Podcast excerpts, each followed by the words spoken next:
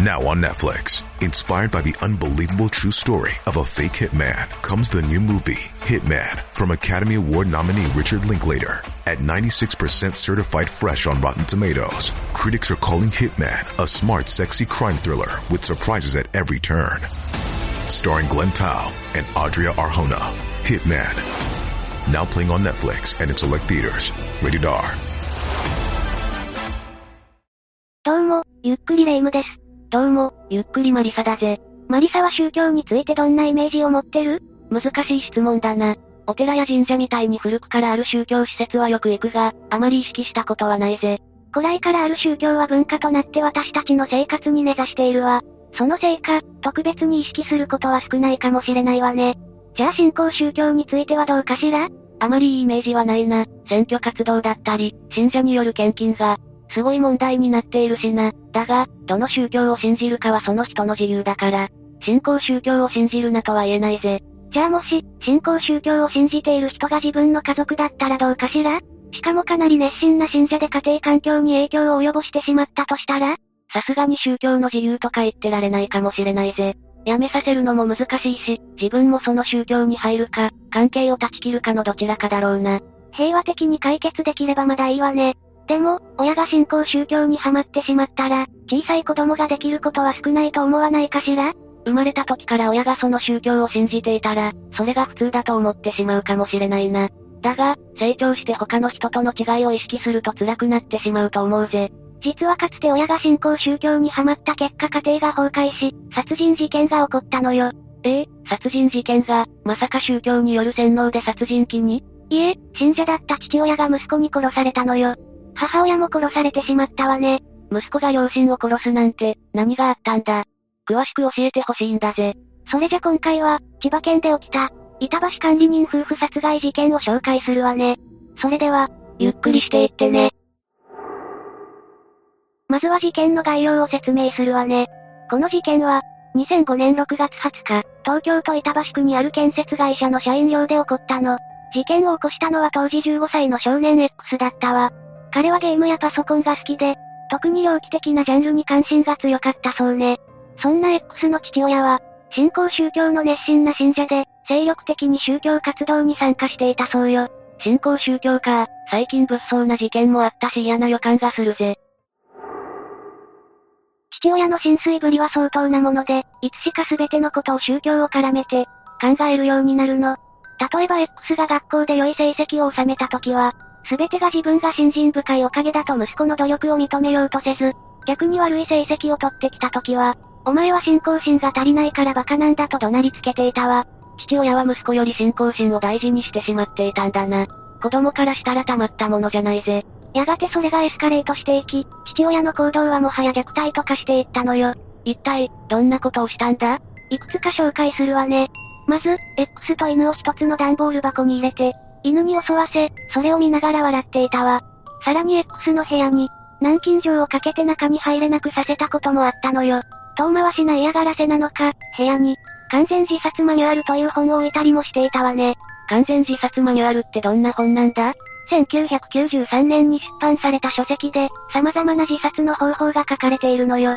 そんな自殺を促すような本、よく出版できたな。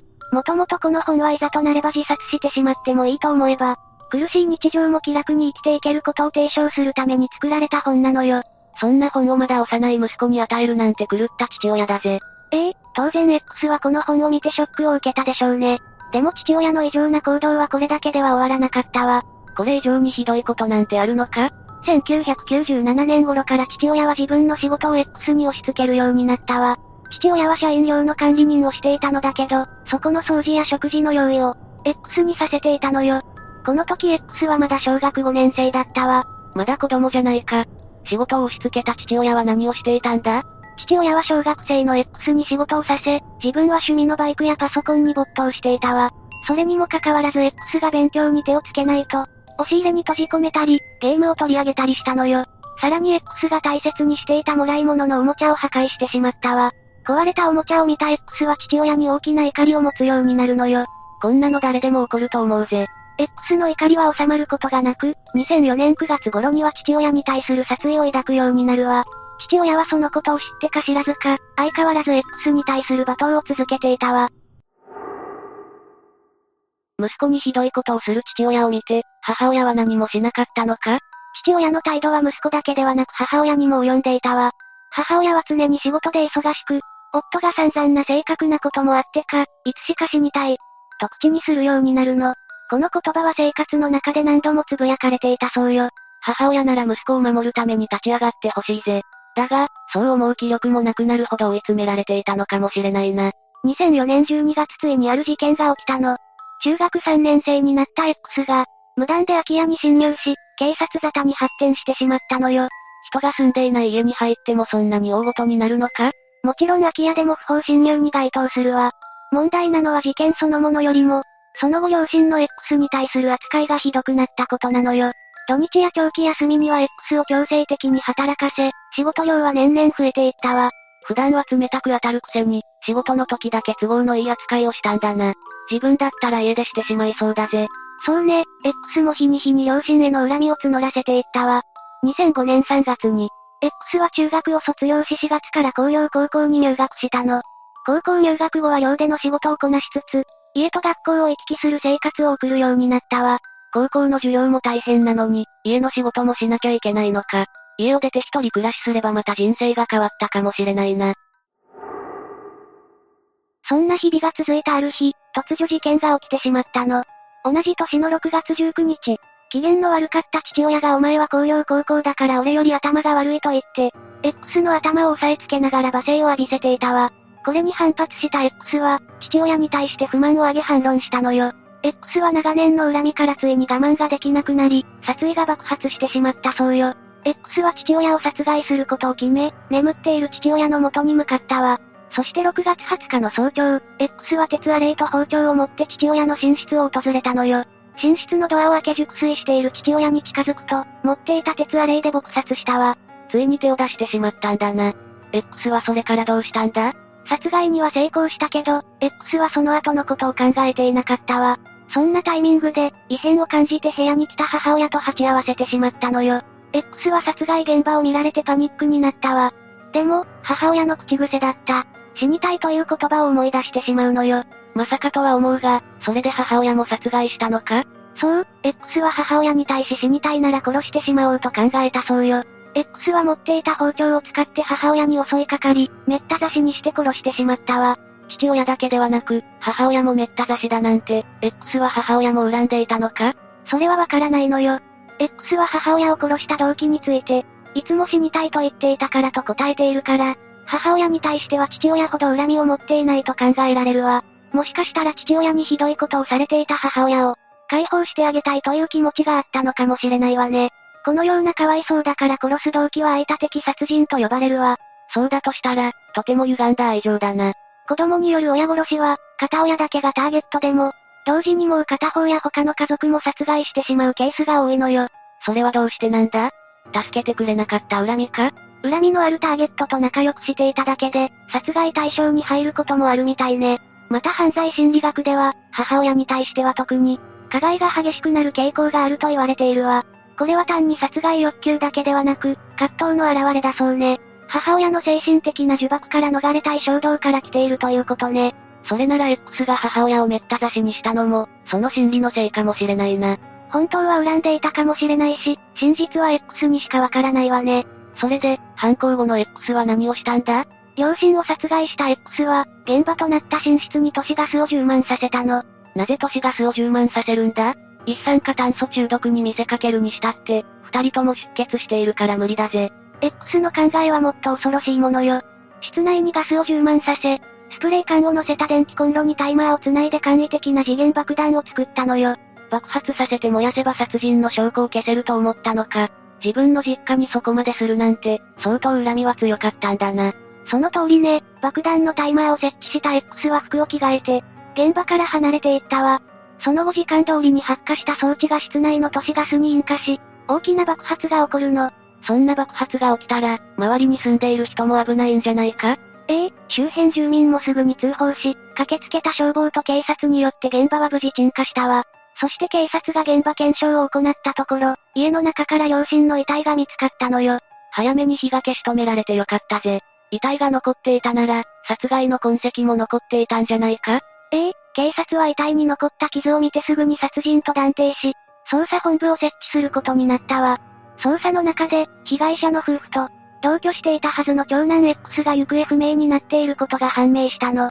現場から X の血痕がついた衣類が発見され、外部から侵入した形跡がないことも確認されたわ。これらの状況証拠によって、X が事件に関与していると見て行方を追ったわ。